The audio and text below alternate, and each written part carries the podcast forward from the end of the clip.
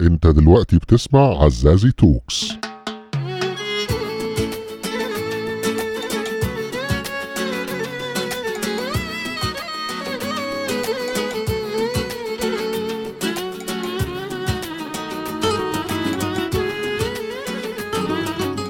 Assalamu alaikum. Hello, everyone. Thank you so much for joining me today. Today is my episode number four. That's great. That's great. And today it's extremely different between any other episode, actually. But the thing is, why is that? I will have my first episode fully in English, and I have two things right here to say. Number one is, um, I'm really sorry about my English. I guess. The second thing is, I have a very special guest today, and I'm really excited about this. Okay, so here's the thing we were shooting this episode before the pandemic with our guests.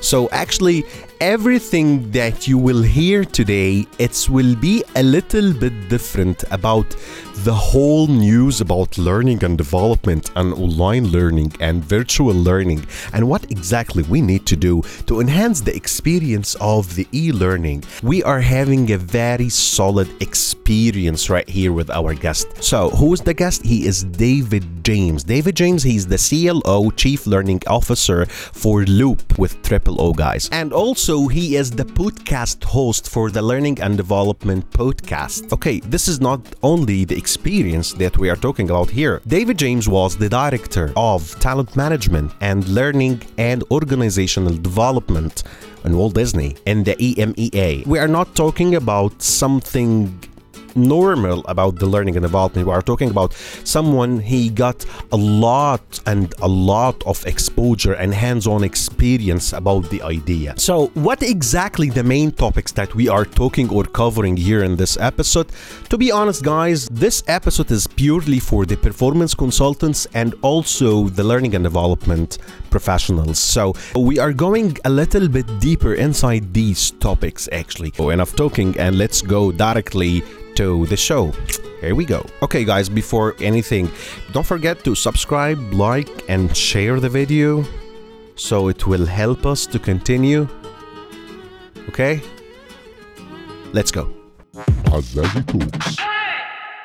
How you'd like introduce yourself personally and professionally to others? Mm. Okay, so um, I am 20 years in learning and development, 20 plus years now in learning and development. Uh, I spent 15 years of those in house Nice. um, uh, as a trainer, first of all, as uh, a standalone L&D manager, to uh, head of, to a director of L&D, and now to step from the outside consulting looking looking from the inside and helping to solve the big problems of the profession Nice. Very good. Very good. So, uh, you have your own project right now called Looop, I think, right? that's right, Nice. We will talk about it in in, in the next uh, few questions. Mhm. That um, I- have tons of questions, as you can see right now. so I will start directly about. We have a lot of financial crisis at the moment around the globe, and um, unfortunately, we have a lot of other issues here in, in, in Middle East when it comes to to learning. Um, Mhm. so how can you see that L and D being aligned to the business? How can we show stakeholders or decision makers the importance of L and D? So first of all, I, I, I think it's really important to ask the question: How can we not be? I mean, Nice. in organizations, we're employed by the organizations. Yeah. We don't service the organization, we're part of the organization. But where I Yeah. think we've gone wrong is that people come knocking on our door and they ask us to help solve a problem. Now, sometimes they ask us to run a course, but sometimes they ask to, to run a problem. Yes. And we interpret business needs into learning needs. So Mhm. what we do is we translate, we distort, we we gather together common needs. Um, Uh-huh. We um, we aggregate those up to often a level of abstraction. So Mhm. John might need to uh, to be better at presentations. Yeah. Um, Mohammed might need to be better uh, at pitching. We, Yeah. we grab these together. We we we we uh, we as I said before, we uh, we aggregate them up to uh, to a level of abstraction. Then Mhm. when they come back down, they're standardized programs. So Mhm. they really don't have anything to do with performance or the context in which people are expected to perform. They Yeah. are gen- largely generic programs Mhm. that are aimed at uh, developing isolated skills, remiss of the context. Mhm. Now, you tell me that's got anything to do with business. It hasn't. It's a dance, Yes, it's a exactly. ritual. It is uh, the misalignment happens at the very first interaction, at the very first question. The moment we say, Yes, I, I, will help to, to uh, allocate um, sufficient enough resource in Uh-huh. order to deliver that program or to develop that e-learning content or yes we can get get those people onto a course Yeah. but what we don't spend enough time talking about is what specifically is the problem who specifically is involved here what is it Yeah. that that you're trying to achieve and how can we run an experiment in order to move the needle now Yeah. that's the language of business and that's how we demonstrate our value but we have to stop thinking that we are the deliverers of uh, of programs and the providers of content because Yeah. that is a dumbing down of the entire profession Exactly, exactly. You you are saying about the performance itself, and this is Hmm. it was my my second question actually. Uh, how can how can you see the future of L and D? What do you think about the debates now about um, it's called performance management at the moment, and Mm. uh, it's all it's all about performance, not learning and development. It's all, Yeah. only a small part about the whole process itself. So, so I think first of all that performance consulting will play an enormous part in this. Performance Yeah. consulting is seeking to understand what is going on and what needs to go on in the context of what it is that people are primarily in organizations to do. So it, it operates on the premise that the, the people that you're speaking with know what needs to be done, but perhaps how needs some attention. Exactly. Um, I think that the um, fully understanding and embracing data will help us in this regard as well. So, if we are presented with a performance or capability or productivity issue, our Mhm. ability to to source um, and understand and interpret data so that Mhm. we can truly seek to understand what's going on will be an important foundation. Then our Yeah. ability to address that comes Mhm. secondary. But the most important part is that we change the conversation, that we become uh, more rigorous in our uh, pursuit of the, um, the the performance issues Mhm. and our our seeking to understand what's what is really going on. yeah. We're we've been too quick in the past to jump to our our stock in trade, which is developing programs. Um, seeking providers that run programs exactly. or seeking providers with suites of content. exactly. I go back to it again. How how simplistic, overly simplistic, um, is that entire approach? Now, Mhm. I hear a lot that that learning and development has limited resources, and you and I know at times of, of financial hardship, Yes. then budgets are shrunk even further and resources are limited. So, in a lot of cases, you've got very small teams looking after very large organizations. But Yes. no one's ever stopped to think, well, that's because you've never demonstrated any value.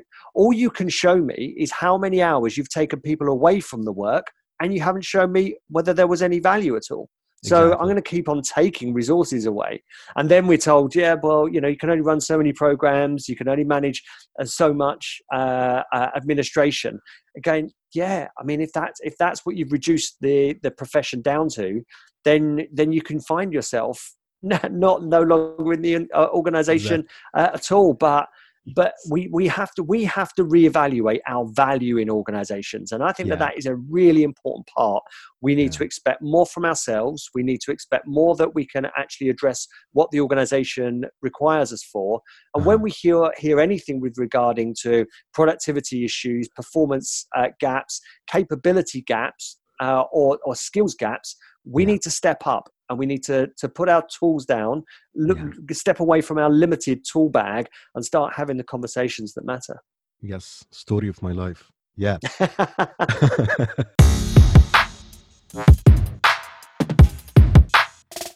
Azazi Talks.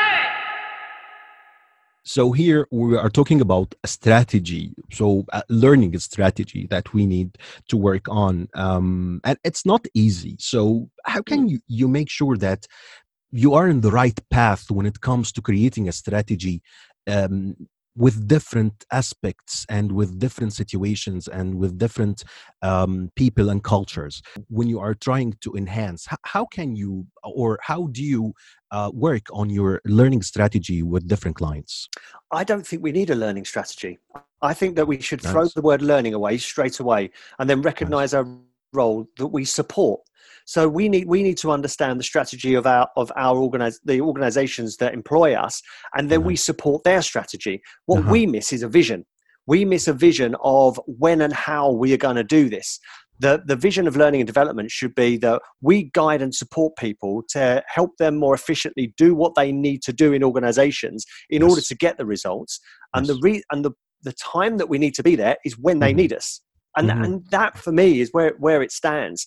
Mm-hmm. Um, that that we don't need to have um, uh, a learning and development person for every hundred people, every thousand people, but we do need a vision for what it is that we're trying to achieve. And it goes back to what I said: we need to expect more.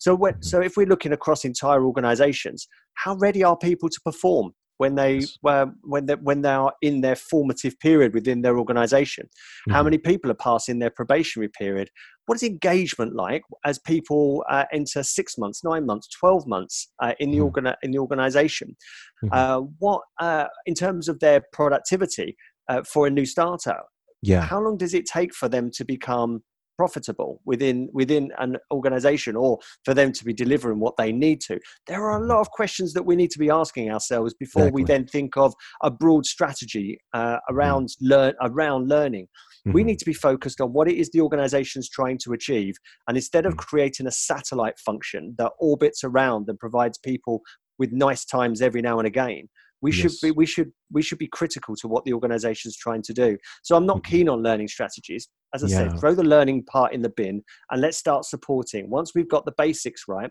of uh, supporting and guiding people as and when they need it as they transition into and through our organization uh, that we're mm-hmm. saving our organization money and capitalizing on the investment of these people that, uh, that, that are being employed then I think that we can step away. And once we've once that's all in hand and say, right, what is our strategy then in order to, to develop this further? Until that point, I don't think we should be anywhere near as grandiose.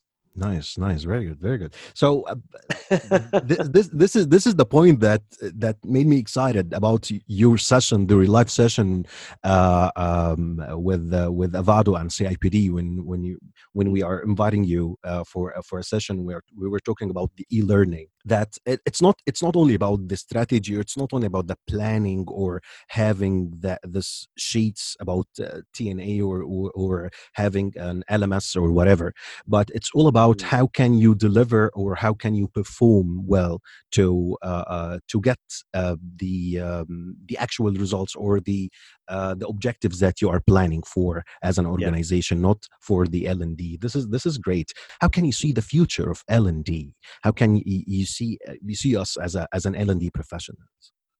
Right. So I so I think that there I have an optimistic view and a pessimistic view. Mohammed, okay. which one would you like first? Um, uh, let's go with the optimistic. okay. The, op- the optimistic view is that we um, that we grab hold of the data opportunity right in front of us as a profession. Yes, exactly. That we um, we burst out of our the limitations of uh, trying to influence 12 people at a time in a class or yeah. uh, or trying to bribe people into LMSs. We we we bin the LMS. We stop looking for problems to solve with the technologies that we've saddled ourselves with for five years. Yes. Um, what what we do instead is that we we seek to understand what is really going on in our organizations with data. Mm. We seek evidence from the people actually experiencing it.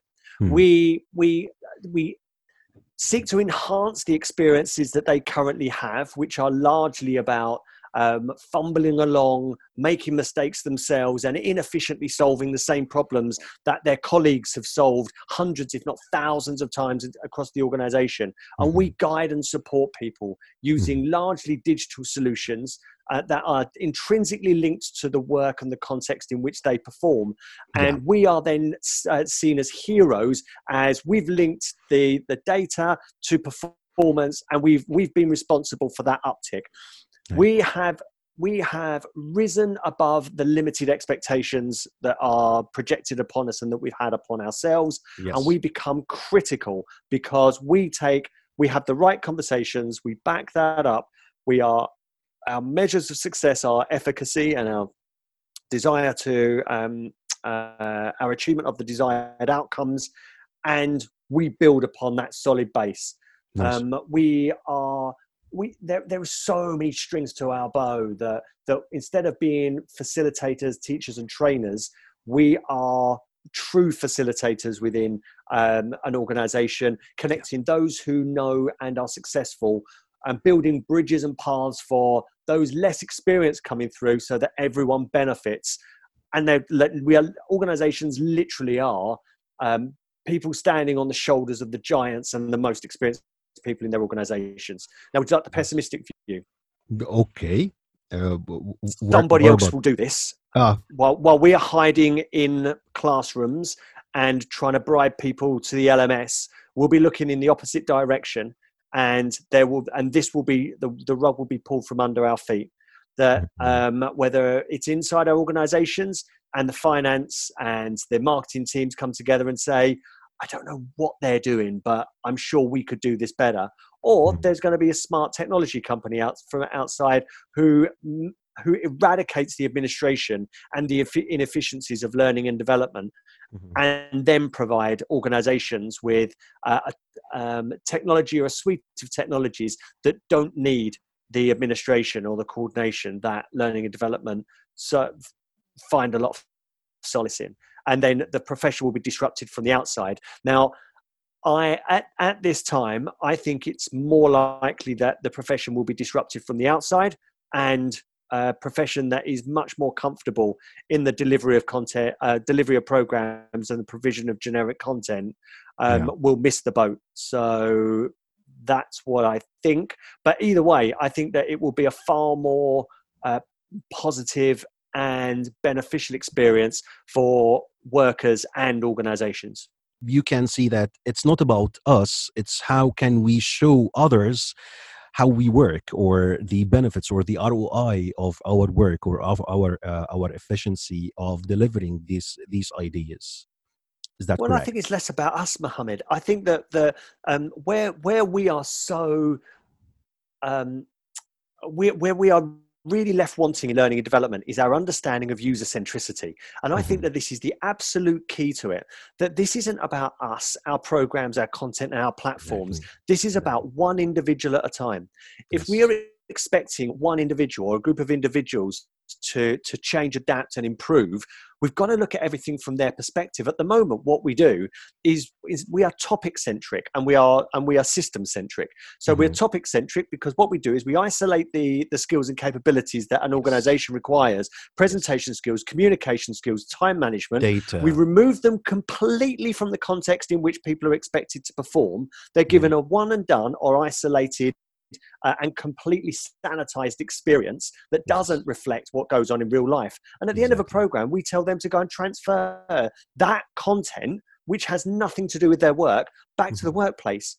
We, the, I think that our to, our our inability to see this from the user's perspective is Mhm. one of the great reasons why the the learning and development offerings are so ineffective. But if yes. if you flip this around, but it's also, and the, the clues are everywhere. This is why so many technology companies today are effective because they do, they value user centricity. So, what is it that, that people are trying to do? What are these bottlenecks in your organization? Uh, Mhm. what is it that your people are trying to do and not able to do efficiently in the context of their work? That they're Mhm. fumbling along and finding their own way before, well before they come along to a training program. The, the great example, I think, is new managers. So a new, so a manager is promoted, and there is a there's a big hurrah uh, in the uh, in their team, and of course they're incredibly proud, and then they're left to it. They're left to find out what that role is, what's expected of them, how to deal with the team, how to transition from being a core contributor to uh, a new manager, how to get rid of the work or not to get rid of the work because they've taken too much on themselves, how Mm-hmm. not to micromanage, uh, how to now influence at a different level, how to deal with the exposure that comes with being in a management position rather than being sheltered by a manager, all of this stuff. But it doesn't matter, Mohammed, because they can go on a course in nine months. Mhm. Mohammed, they've, sort, they've sorted it all out in nine months. And then learning and development try to teach, like, try to speak to them like they're programming somebody from scratch. Like, oh no, forget all of that. Forget everything that you've done before for the last nine months. We're reprogramming you because you didn't know anything before. What they don't realize is learning and development, as transformative as that program may seem to them, because they're going to be delivering it um, three times a year for the rest of for five years. So, of course, it's going to transform the learning and development team. But one person's going to sit through three days. They're going to get a load of ideas. They're going to talk to a lot of peers, and when they go back, the context in which they operate hasn't changed, and so they flex back immediately. There's no Yes. there's no support system around them. What Yes. we've got to realize is that user centricity means that as somebody transitions into that role, what is it that they are experiencing? And how can we guide and support them in the context of that so they do more of the right things in order to get the right results the first time round as they face these unfamiliar situations and challenges for the very first time? That is a huge opportunity. And if anybody's listening and thinking that that's a future I want to be a part of, I'll tell you right now, that is happening in some of the smartest organizations around right now. They're, they're Yeah. not only, and all it takes is that that flip from topic centricity to user centricity. Once you've seen it in action and you understand what people are trying to experience, you can't turn that light off. That Mhm. light is on, and whether you choose to do something about it or not, Mhm. that is the experience but we need to be building on, on the experience that people are having and not creating these these sanitized and isolated experiences that are far too late to really influence or in the case of induction that are far too early to truly influence what people are trying to do and stop Yes. trying to project content and know-how onto people and start helping them in the context in which they need to be helped with that question i will have another question related to the outsourcing the, the learning services. What do you think about it? Is it better to have an internal learning uh, learning uh, professional inside the organization or having an outsourced learning services or learning providers? I think it's the same as uh, outsourcing the affection that you'll give to your loved one I mean, Mhm. how, what would you prefer? I don't know if you're you're married, Mohammed, but imagine Mhm. outsourcing the uh, the the attention and the affection that you'd give to your loved one to another party. yes I think I think it's bonkers, and I think it speaks of a profession that doesn't know what it's doing. I Mm. think that um, if a learning and development function is doing what I'm saying here and understanding what it is that the organization's trying to achieve, um, Mhm. the points of friction that it's experiencing, then you Mhm. need dedicated resource inside uh, in Mhm. order to uh, address solutions in the context in which, or address uh, problems in the context in which they are being experienced. Hmm. So, I mean, I I know what you. I know the, the question you're asking, Mohammed. If if you work in a in a traditional learning and development function where it's Hmm. the running of programs and the provision of content, I Yeah. really don't think it matters. Uh, Mhm. you could have someone in house. You could have somebody external. You could have a terrible um, uh, provider. You could have a good one. It Yes. doesn't matter. Yeah. It really doesn't matter because you're Mhm. going to make absolutely no difference Mm-hmm. whatsoever. Every now and Mhm. again, you'll have people hanging around at the end of a program saying that was life changing. Speak Yes. to them in three months and find out how much that changed their life because it's going to be next to none. So it's so so in that regard, it doesn't matter yes if what you're trying to do is affect uh, what it is that that that uh, the pain points that people are really experiencing within a Yes. within a function, I don't Mm. think you can outsource that. I think the Mhm. value will be proven over a short amount of time, and I can't see how additional resources wouldn't be applied to a function that was having such a significant difference on the organisation. yes Um, so I think that there are two parts to that question. Traditional yes doesn't matter, um, Yeah. but if you are truly looking to affect the organization, then I think it really does matter and it should come from in house. Or it's got to be a truly exceptional and expert performance consultant and then a team to run that. But I, f- I feel, having worked 15 years in house, Hmm. um, there is nothing quite like the feeling that you can't run away from the decisions that you made. In Mhm. in house, you live with this. You see the people in the lift, in the stairwell, in the coffees, in the in the cafe. You can't run away from this. You know, you you have to do stuff that matters. So I think that for accountability's sake, it should be uh, Yes. running house. Yes. On the other side, this is the main comment that I have. You have a great workshop right now. Uh, you are giving us a, a, a really, a really good uh, experience about whatever the topic. But the thing is, I will go back tomorrow to work and nothing will change because it's Yeah. not only about me. It's all about the organization, the structure, the workflow, the procedures, my manager or my colleagues. I cannot, I cannot change everything around me to be perfect so i have Hmm. a better performance and yes absolutely true i can understand that But you can enjoy something without it changing uh, Mhm. you as well, Mohammed. I mean, you Mhm. Can go on a three-day program, and the fact that that it's uh, away from the office, that it's Yeah. three days, can have great recuperatory um, uh, benefits.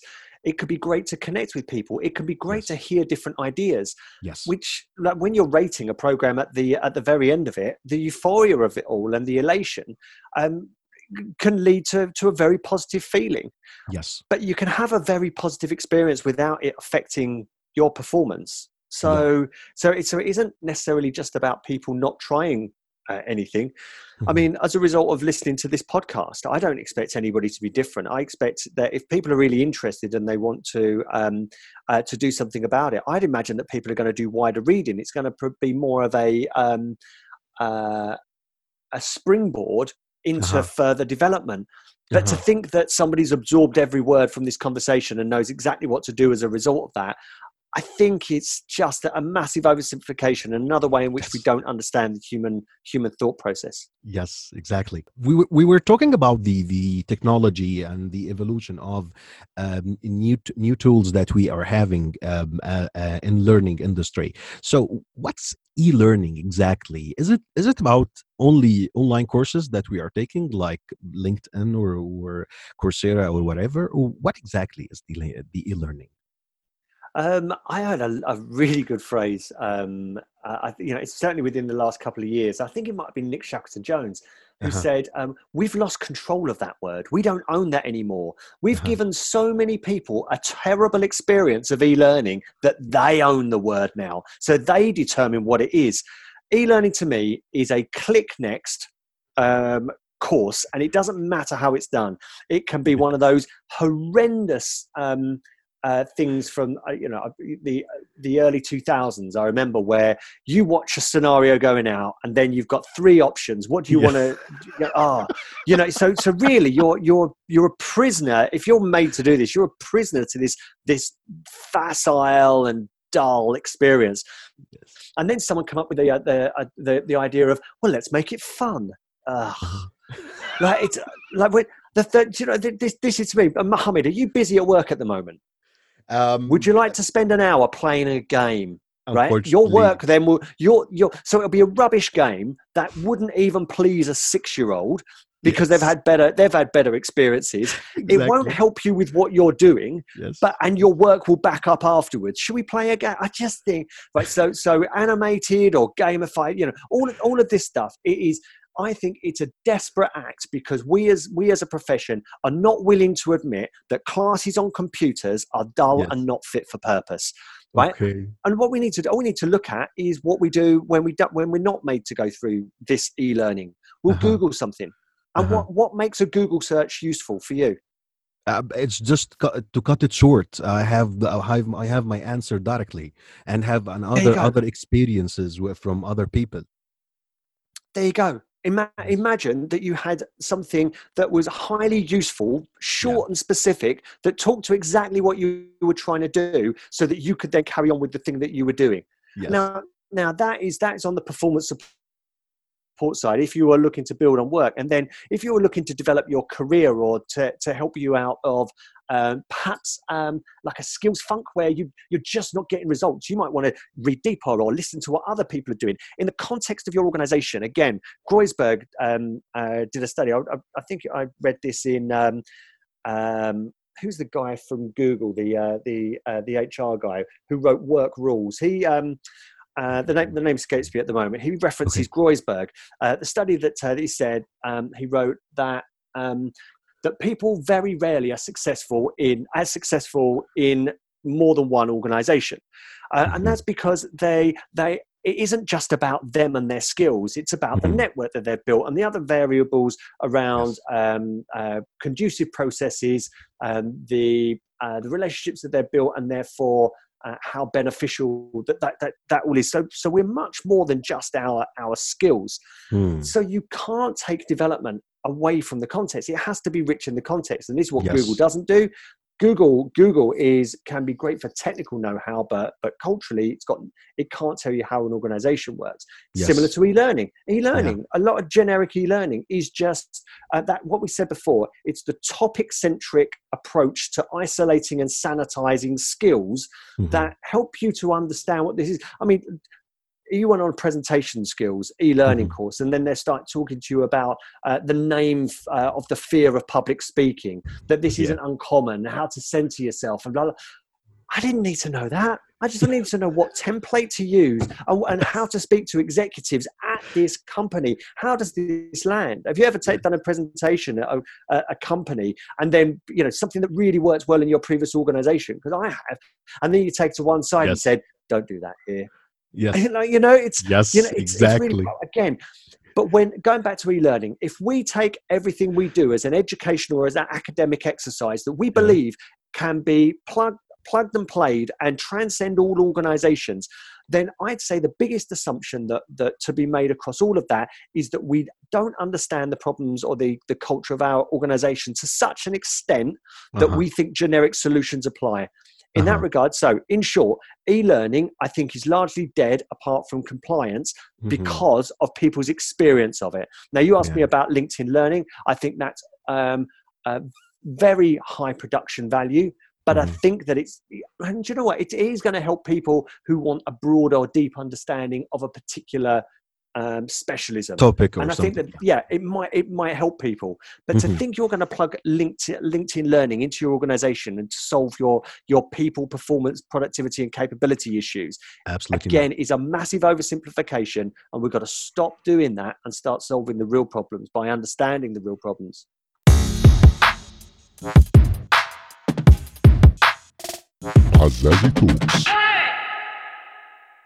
So, is it is it that bad to use an e-learning, or or or or let me rephrase the the question. So, what's the importance of e-learning at the moment then? So, how can we use it wisely? How can we use it to have uh, an, a good ROI from it? okay i'll ask you a question um, Hmm. Do you, um, how would how would a cricket bat be used in your in the context of your work could you could you get roi from a cricket bat in your work right now Mm, nope. so let's stop talking about things and start talking about problems because Yes. once we if we if we if we start if we look for problems to solve with the thing that we have at our disposal we're not going to see the real problems to solve again if i gave you a hammer and said see how many problems you can solve in your in your in your daily life with this hammer you might Yeah. solve some you won't get any roi Yeah. and it's the same with e-learning. What we what we're doing is we are we are, we are hawking e-learning around l- looking for problems to solve with it. Yes. and if we don't have the right conversations at the outset the the only problems i can see e-learning really solving are the if we continue to consider compliance as devolving culpability from the organization to the individual so that when they mess up we can get rid of them or they are responsible for being sued. E-learning is brilliant at that. It's not a training exercise let's be really clear. Making Yes. people go through largely legal speak and Uh-huh. facile um, uh, scenarios that have nothing to do with their job whatsoever Uh-huh. is is all about washing the organization washing its hands of responsibility and passing that on to the individual. It's a little bit of a, a scare or a shock and for them to keep their eyes and minds open. So whilst we're still thinking of compliance in that regard it fits that purpose. But what it doesn't help with is helping people to um, to develop their judgment so that in the context of their organization their interactions and their work that they make better decisions Yeah. um, that aren't based on you know this e-learning. So so i think that it's e-learning is is is largely unpopular i mean Uh-huh. when was the last time you got that you enjoyed or you got anything from e-learning mohammed? Okay b- b- he- here's the thing. We don't have time. People are busy. They don't have that luxury of taking three days or two days or five days uh, out of work. Uh, they have a lot of tasks and so on. So the thing is um, how what do you think about having that small learning bites or something to read or something to watch even if if it's a movie or something or a, something that will be produced in a very good way. And then we have that workshops or something that have interact um, um, some sort of interaction between other participants to work on case study or something. What do you think about that? Um, so, so I think that uh, the opportunities to bring people together to, to discuss to discuss real issues, uh, to have the opportunity to speak to real experts in the room, to speak with people who have experienced something similar, mm-hmm. the opportunity to practice and simulate as close to the actual uh, interaction or, uh, or, or experience that they would actually have in the work, I think it could be really powerful. What we've got to remember is that as far as the learning process is concerned, mm-hmm. uh, engaging people emotionally or having them experience the anxiety, the worry, the uh, the pressure, the um, uh, the empathy that that they would experience in real life in a practice environment is really powerful. I think that there is um, there, there's a place I, th- I replace the delivery of content at people with mm-hmm. those experiences easily. I, you know, in, in my, but I'm, I'm not a big fan of uh, of the traditional blended approach, which is yeah. make somebody um, do some e-learning that they that doesn't relate to what they're trying to do. That mm-hmm. frames uh, isolated, going back to isolated skills and sanitized environments, have nothing to do with the work and nothing to do with the organization.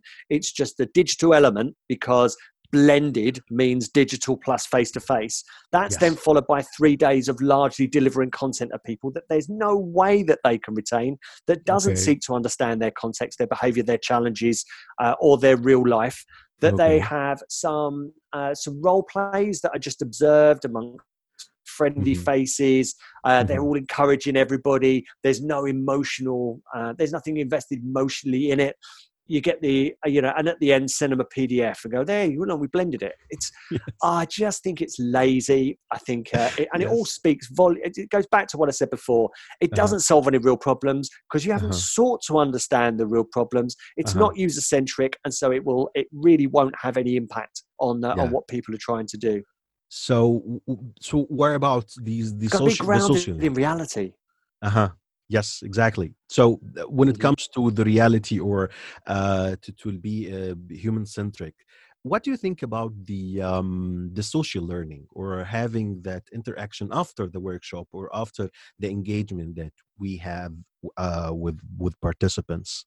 What do you think about using the social learning, something like um, a Facebook group or WhatsApp group or something like that? Is it will be good to to use or not? It's learning from clients and customers and stakeholders so so it's it's it's about learning with through and for people mm-hmm. social media is a different is a different beast so enterprise social networks there's there's been some studies on whether they work within organizations and, and, and perhaps why they don't mm-hmm. now it, it, seems strange to say these days with especially when with um, there's with what's going on with uh, with Facebook um, in particular, um, mm-hmm. and Cambridge Analytica and uh, um, and the um, misuse of, uh, of social media. Yes, but exactly. trust plays a huge part in people's engagement. Mm-hmm. Now, a lot of organisations are built on mistrust. The employment contract in a lot of countries is based on a, a relationship which is greatly um, in favour of the organisation. And through either the hierarchies or through the politics of organizational culture, um, trust isn't prevalent. And so, trying to build an enterprise social network when there isn't trust within an organization is going to cause a lot of problems. Now, I speak yes. firsthand of this at Disney when we tried to introduce Yammer. Now, again, yeah. that was that was the cricket bat scenario. That was the mm. hammer scenario. We had mm. an enterprise social network, and we were looking to pro- for problems to solve with it, rather than the other way around. Like, see, yeah. truly understanding what it is that that people were struggling with, and then applying um, the the philosophy and technology of an enterprise social network.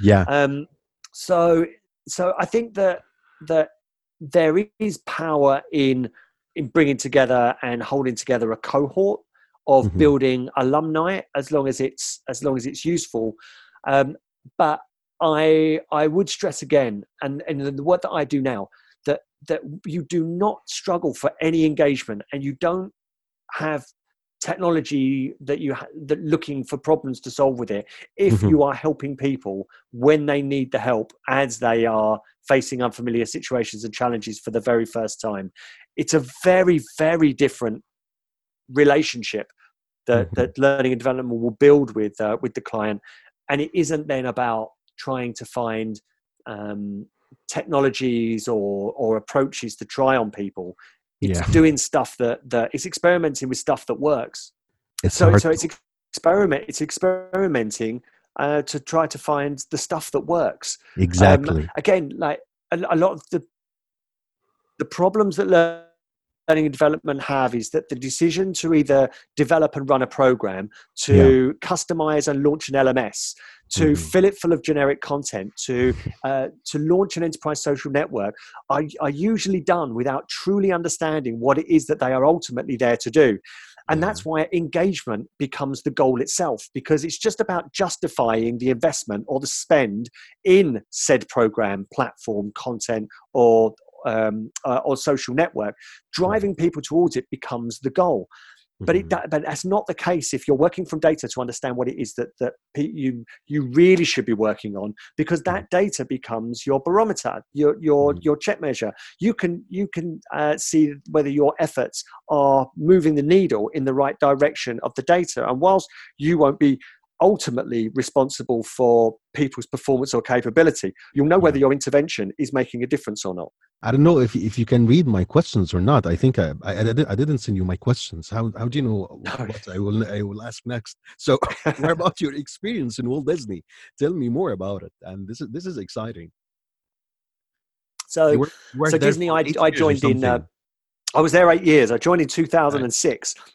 Um, and that period was was um, one of huge disruption for the organization in 2006 to provide you some context. On my induction day uh, the home entertainment division which was the most profitable division in um, disney at the time because uh, box sets were, were the big thing and we had lost we had desperate housewives we had ugly betty we had um, uh, all of the, the Disney movies, as you can expect, and so home entertainment was was absolutely huge Hmm. um, through VHS and then DVD. Um, Hmm. But during my induction, there was a big hurrah because um, I don't know if you remember that there was uh, a format war. Um, Uh-huh. It was almost comparable to Betamax and VHS. So you had HD DVD and Blu-ray, and Yes. Disney had backed Blu-ray uh, with Uh-huh. some of the other studios, and of course that became the dominant format. So, Yeah. so there was a there was a there was a huge um, celebration at the time. Um, Yeah. Within four years, the bottom had fallen out of the home entertainment division, and it went from being one of the most profitable to one of the least profitable because Wow. of streaming.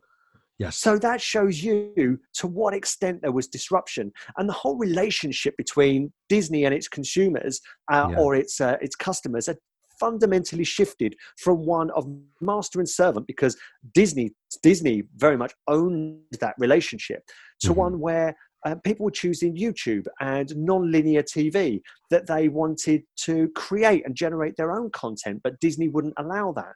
Um, There was an, an enormous amount of power that Disney wielded, but it felt also that with that dynamic shift, that its position was under threat. So Hmm. during that the eight years that I was there, through across every division, there was um, there, there was some kind of transformation. Yeah. I was there when there was the transformation from physical publishing to digital publishing. Yeah. Uh, I was there when um, um, uh, there was there you know within the TV division there was just this small arm called New Media, which Uh-huh. of course was digital with only relationships with at the time um, Hmm. Apple and um, well no it was Sky and I think it might be an Apple TV, but of course then that takes over because non-linear TV plays such an important role there Yeah. um, uh, ad sales. So TV advertising was such Yes. a huge part, and then all of a sudden, it makes no money. So, Yes. so during during that period, you can imagine that um, people join the Walt Disney organization uh, incredibly enthused. And I must say that unlike any other organization, nobody, mm. nobody needs motivating to work for Disney. Their inner yes. child is driving them. Yes. But what you need to do is to help them to develop the skills, to help them move up, because there were people getting clogged in the system that needed the skills and the ability to navigate the, the yes. environment. There's a book yeah. called Disney Wars that talks about how political Disney is that with, from its very foundations, and it is a highly political organization that some mm. People see it and know what to do, and some people get incredibly frustrated because it feels as if they have to play the game, as it were. So you're mm. helping people to navigate the culture yeah. in order to achieve their potential within the organization. Mm-hmm. Um, so I mean, it was a, it was a hugely uh, exciting time to be working at Disney, and I was in it to develop digital capability from yeah. through from very traditional skills to begin with, because again, like nobody left Disney. Why, not a lot of people actually leave because it's such yes. a, an admirable brand. Nice. Um, we went through uh, uh, massive integrations as we looked to adapt the business model, uh, uh-huh. taking people who are used to selling across one vertical uh, across multiple, and so so seeking to upskill people uh, on you know whether it be games, whether that be consumer products, whether that be um, or the music, you know, so, so helping helping you know, some some real capability building. Nice. Um, as well as the management and leadership development stuff, which I would say that uh, was very, very traditional and made very, very uh, little difference. But mm. look, we had the same problems as a lot of organizations. There was a lot mm-hmm. of investment made in an LMS that nobody wanted to use. And Mohammed, it was one of the most dreadful technology experiences that you'll ever that you'll ever have. And so a lot of mm-hmm. my time was trying to justify the the spend that was made in that and drive people mm-hmm. towards it by hook or by crook. It was full of rubbish and that, that would offer people no value. But my job was trying to spin that. You know, we used to create SharePoint um, fascias for it. Um, so, so the, the, learning and development function was very, very traditional. Fortunately, yeah. within my roles, I was very close to the, the business leaders and the uh, and the the heads where I worked closely with them and their teams to try to to, to work over a period of time to, to help them get to what they wanted to do. So it was it was very exciting time, uh, nice. you know, very very challenging for the company and um, and hard work when you uh, when you don't have a technology infrastructure um, that that can help you.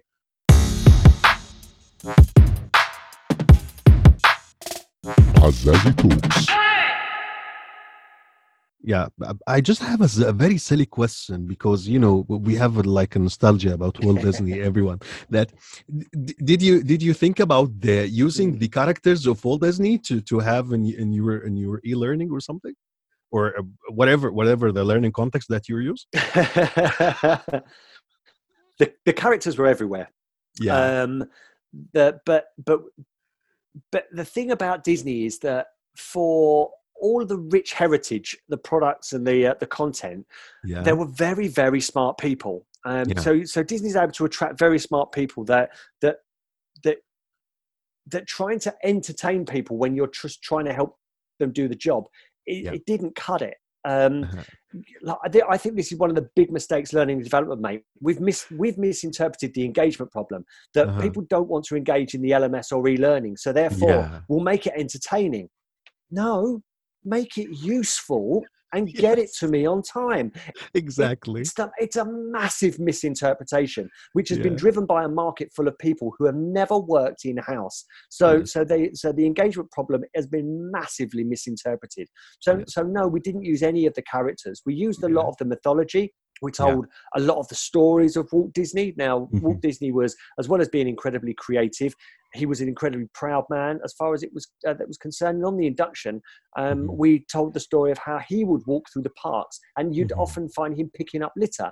Now, when you mm-hmm. walked through the building, you would find people picking up litter that was on the floor and putting it in the bin. So there was the power nice. of the story and the belief of Walt Disney. But I think that it was much more aspirational about um, uh, challenging the status quo, about um, uh, building incredible experiences. I mean, the Disney Store was was was incredible. The way that they approached um, uh, the the whole experience there. I mean, the nice. Disney Store in countries where there wasn't a park was seen as the biggest opportunity to uh-huh. to get new get new advocates and new fans. So there was so out front of the Disney store was called on stage, and of course behind the scenes uh, and in the storeroom and stuff was backstage, and you, Yes. were a cast member in the uh, in the Disney store. So you played the role, and sales was really interesting. And so so instead of Very saying to some you know um, looking to to upsell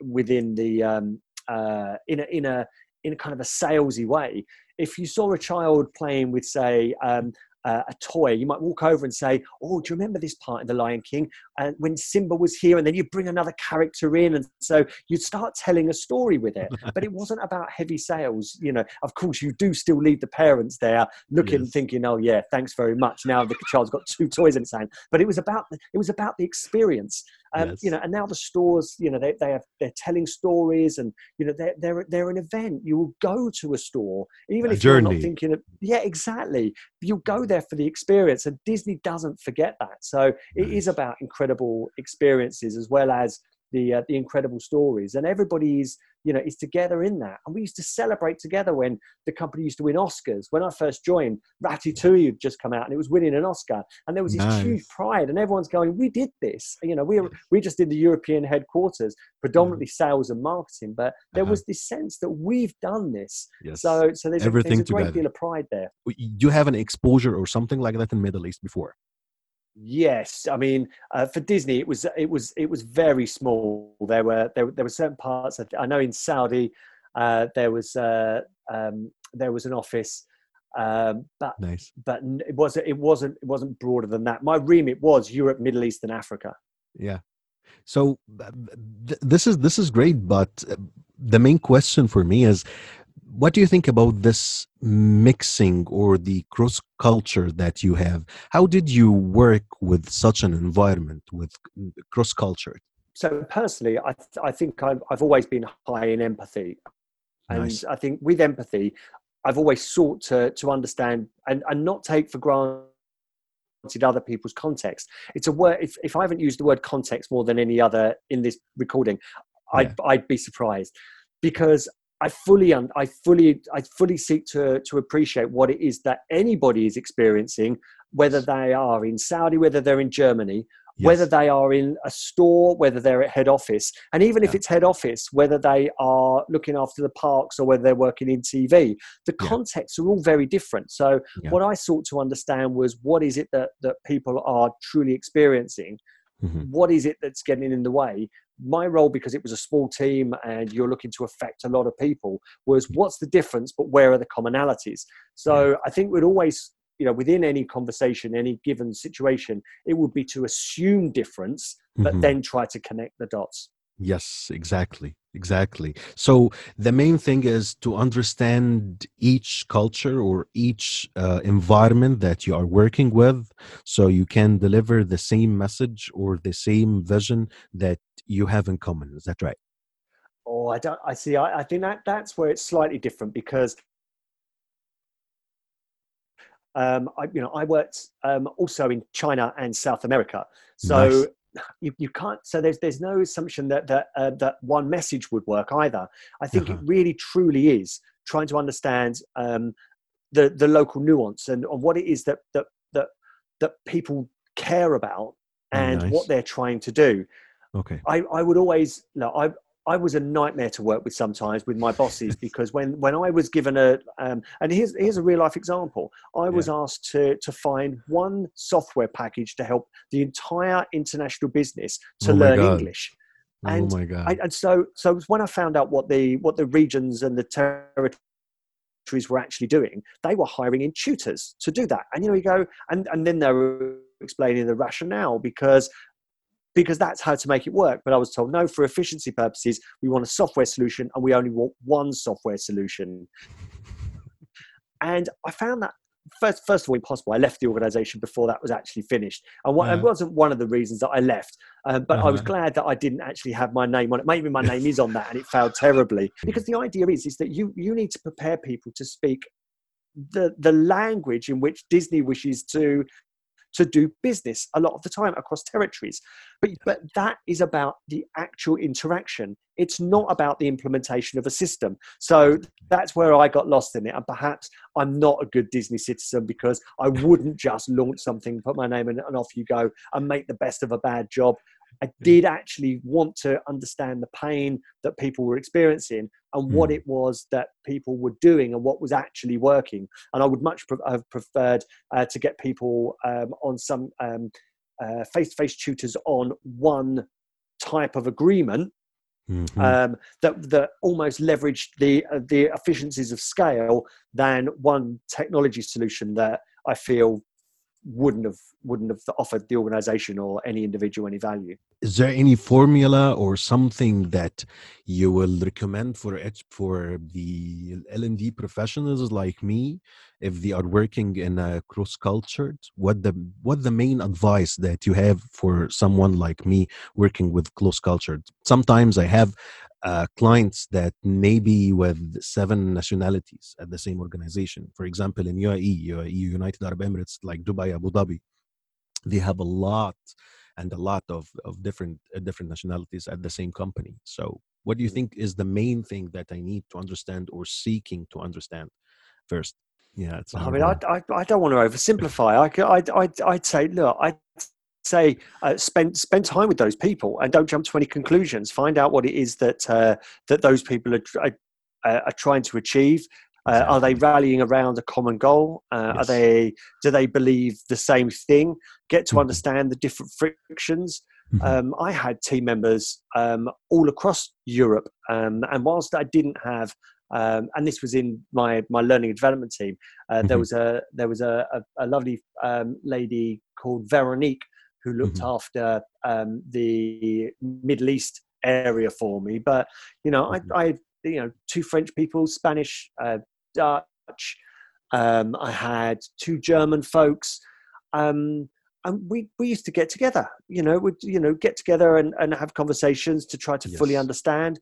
When the Yeah. German guys used to say to me, "We'd love to do what you do, but we'd never get it through the workers' councils." The workers' councils, what's what's what's that about? And then you find, wow, now you've got some constraints about how to do. And then you're thinking, well, how do you get things done then? And he said, you know, Yeah. so so that's all explained to me. And then you understand that that this isn't just a three dimensional thing. It's not even four dimensional. This is multi-dimensional. And every time Yes. you think that you've got, you've counted how many dimensions there are, there will be another one. And so, I so I think that there is there there- there's something about a constant conversation, a, a- an appreciation that a dynamic is dynamic for a reason, that things Yeah. can shift and change, Yeah. um, and, and not too many assumptions. I think Mhm. that um, I found that um, my my European counterparts were were much more uh, flexible than than the the UK based European head office because they okay.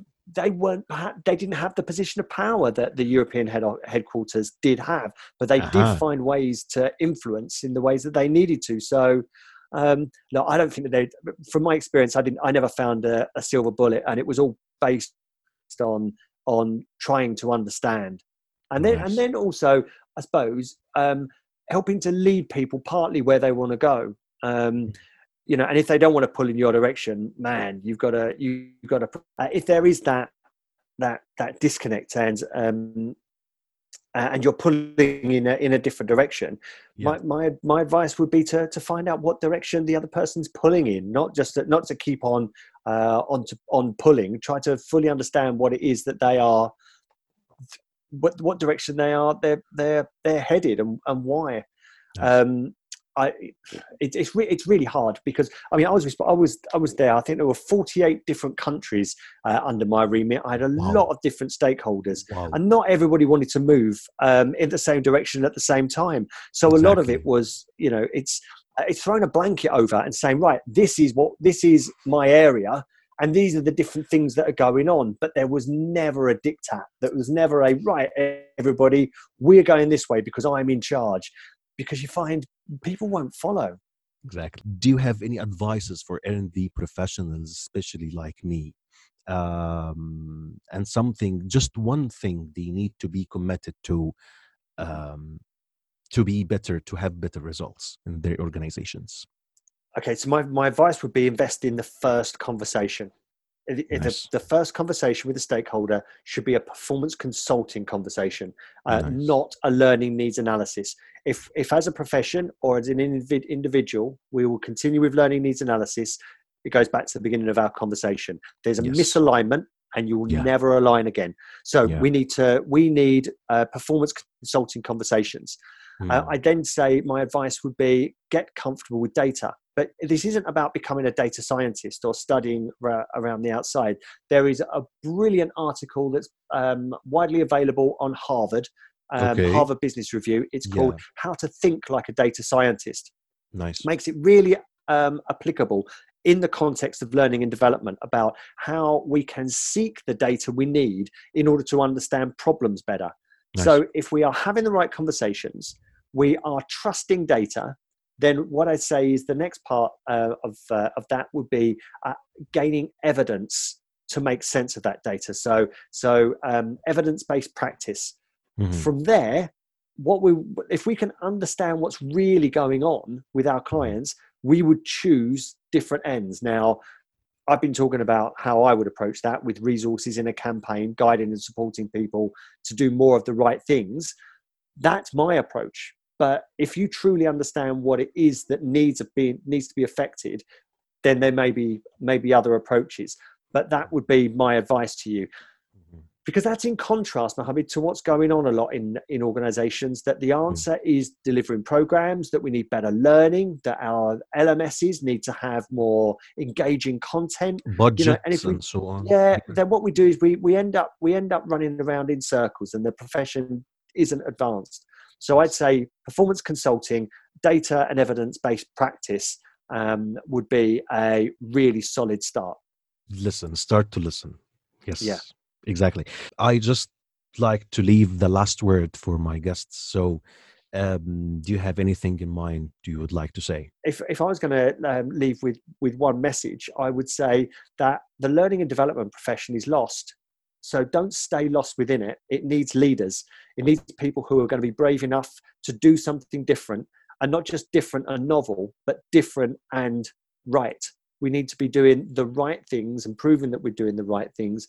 Um, and making a difference to our organizations. Let's not let's not get lost in learning and stay lost in learning and let's advance to performance uh, and the excitement that that would bring. That is great. David james thank you so much for your time and i do appreciate having you in my show. Thank you mohammed. It's a pleasure thank you Thank you so much, guys, for watching this video. You can find the full episode on iTunes and also on SoundCloud, YouTube, Facebook. Just search with Azazi Talks. You will find the whole videos and also the whole episode with David James. Thank you so much, David, for your time. And thank you so much, guys, for your time. Don't forget to subscribe, like, and share. And see you very soon in different topics. Assalamu alaikum.